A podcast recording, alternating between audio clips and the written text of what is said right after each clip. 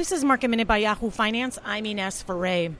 Five minutes after the markets opened, President Trump tweeted, getting very close to a big deal with China. They wanted, and so do we. That sent the market solidly into the green territory, with the markets touching record intraday highs. Dow component, JP Morgan Chase was up more than 2%, hitting an all time high. Microsoft also touched a record high. Apple and Nike also touched record highs. A Dow Jones report says that U.S. negotiators are offering to cut existing tariffs by 50% on Chinese goods imported into the U.S. and also offer to cancel new China tariffs that are set to go into effect on December 15th. For more market minute news, head to yahoofinance.com.